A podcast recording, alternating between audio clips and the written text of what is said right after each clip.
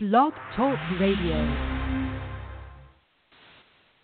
Hello, Nats Town. Welcome to Nats Nightly, sponsored by FederalBaseball.com. This is Patrick Reddington from Federal Baseball, joined by Federal Baseball's Doghouse and hopefully by Dave Nichols from Federal Baseball as well. So I think I forgot to tell him that we were good to go for 11.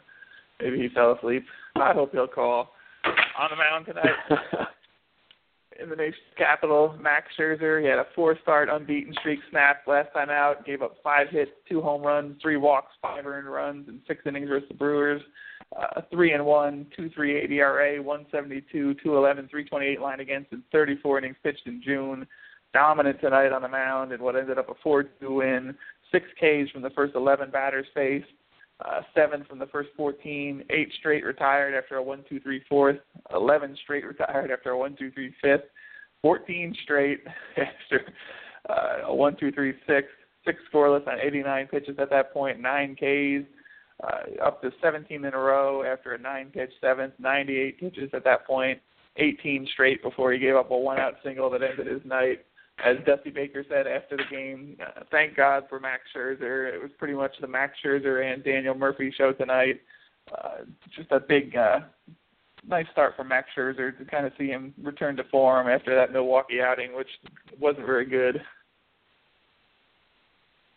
Yeah, it, it, it's kind of striking how much the game was just those two, except of course for the spectacular defensive outfield prowess of, of Jayson Werth.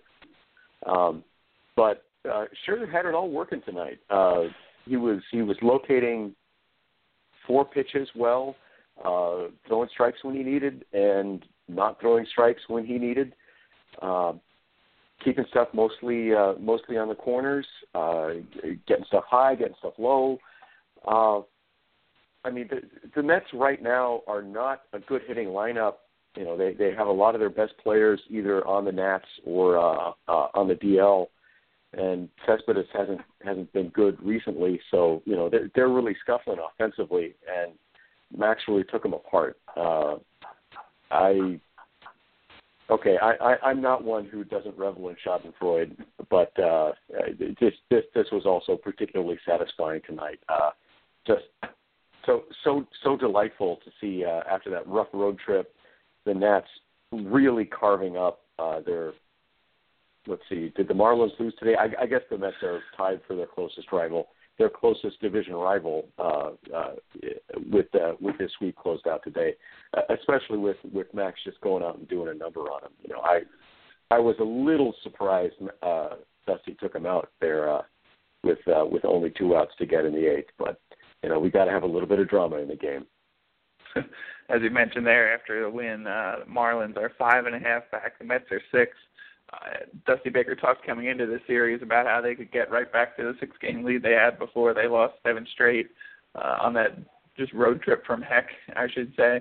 Uh, pick, taking three, not only three in a row, but four in a row altogether uh, with the last in Milwaukee, but doing it against your division rival and just putting that kind of space between yourselves. Uh, kind of just impressive what they were able to do. Dusty Baker talked about it as soon as they got home before Monday night's game. He said, you know, we have a chance here to do something big going into the All Star break.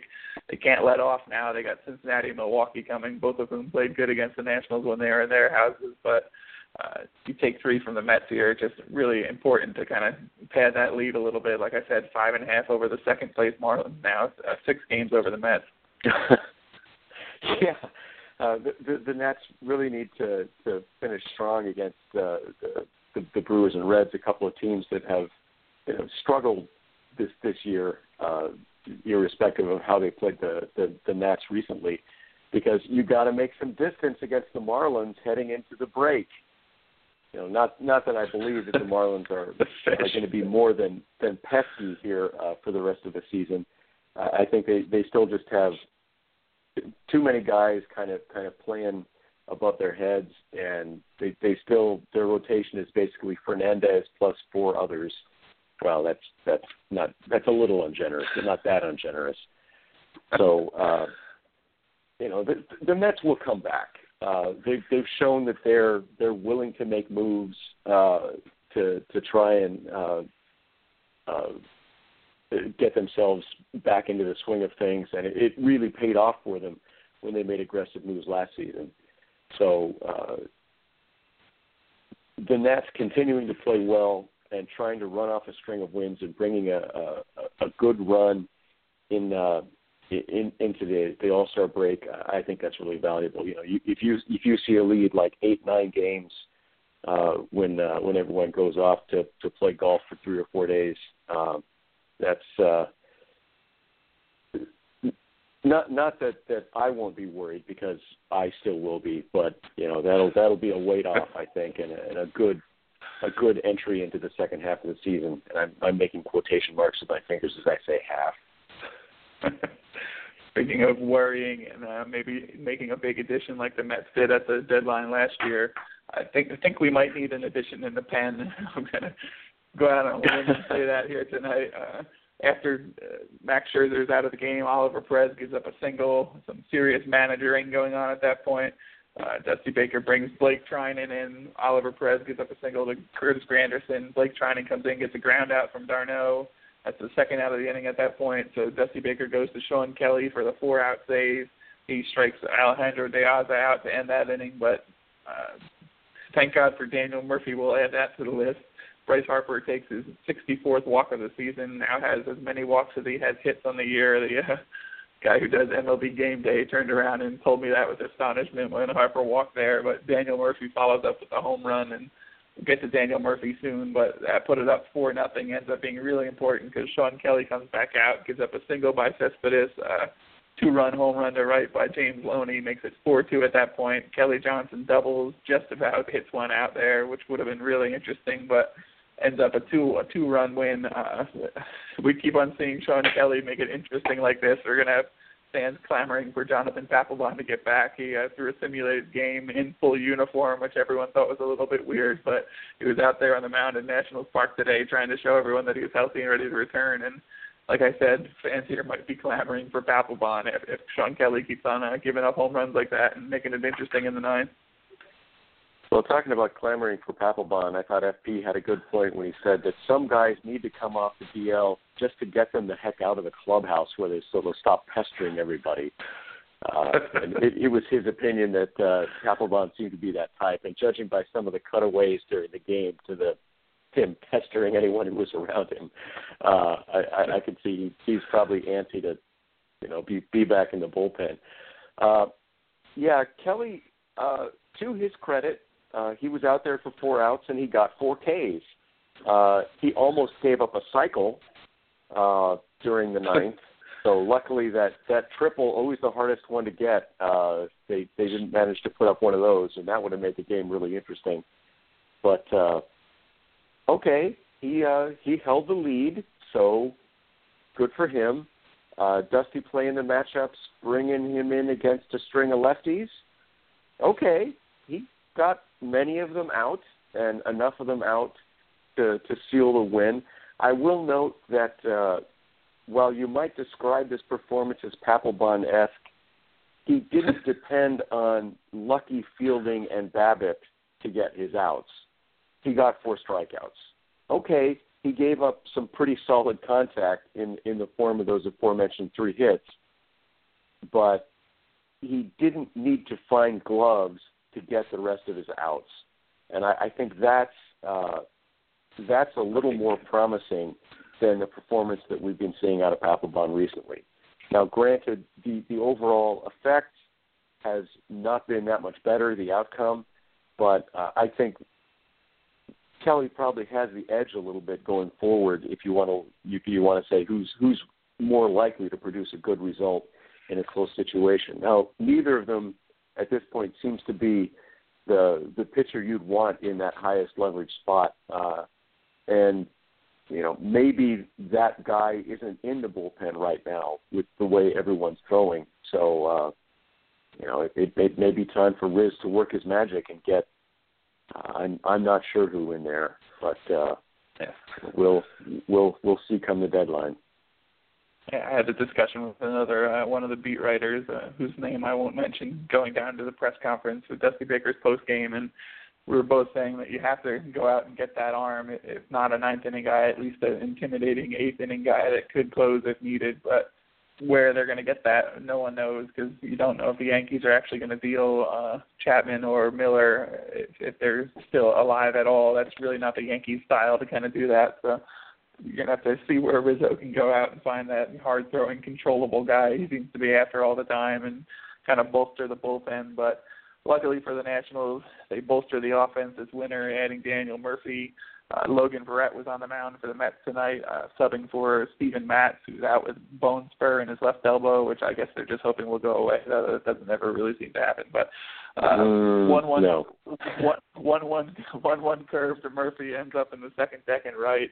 Uh, one nothing in the second. SB double sac bunt fly, uh, sac bunt and sac fly brings him around two nothing in the third. That was all the scoring they got through the eighth inning before Murphy hit another home run. That's his 14th home run on the season, matching his previous season high set in. He said did this in 76 games previously. Uh, 2015, 130 games, 538 plate appearances. He's around uh, 315 or 16 plate appearances right now. So apparently he's found his power stroke here in his early 30s.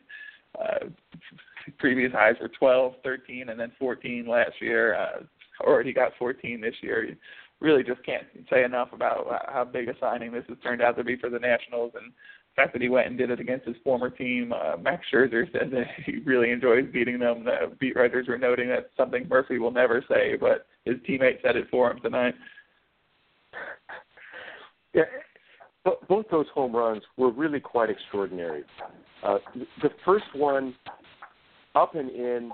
He's, he's swinging around like that. Okay, it was a it was a curve, so it didn't break his bat. But on that swing, I was thinking, okay, he's fisted one. Maybe it's a bloop that'll drop over the infield. You know, get a little single here.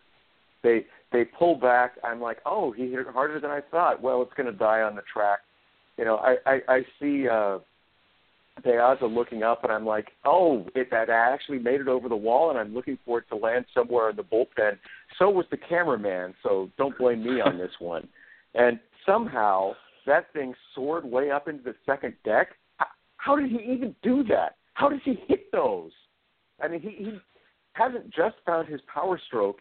He's turned into Vladimir Guerrero 2.0, getting putting incredible swings on pitches that are crazy and terrible off the ball or uh, terrible out of the zone.